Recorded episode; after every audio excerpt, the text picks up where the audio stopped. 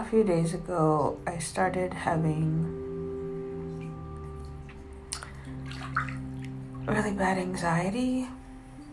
Um, my heart was beating really fast for no reason throughout the day.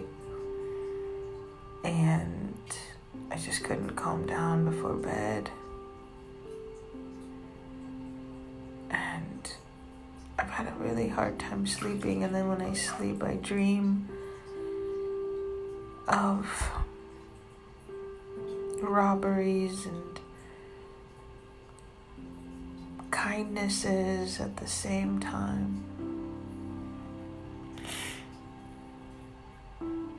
And then today I was told some news about my father, and it made sense. I felt him. He's the one responsible for my awakening. He's the one that made me see things differently. Back in um, January of this year, January 20th, is when everything sort of changed around for me in my head. My heart, my soul.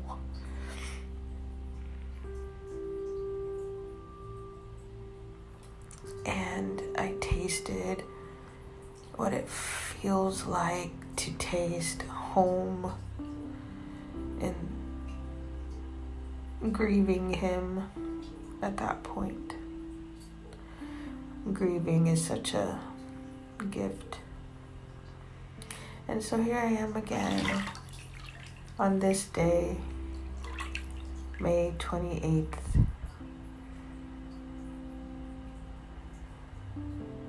Four months on the dot from his birthday.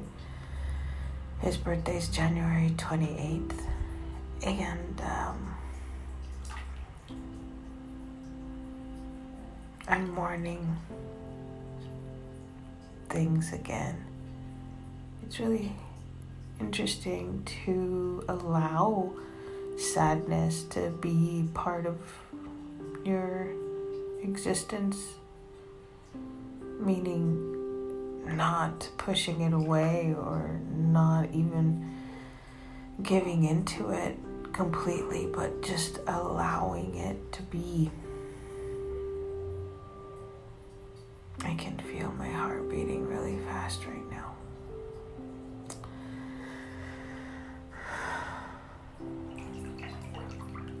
The sadness that comes when you mourn is selfish, is what I've heard.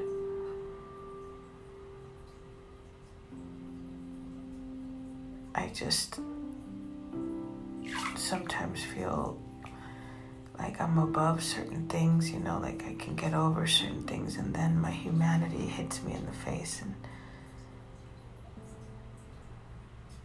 I'm crying.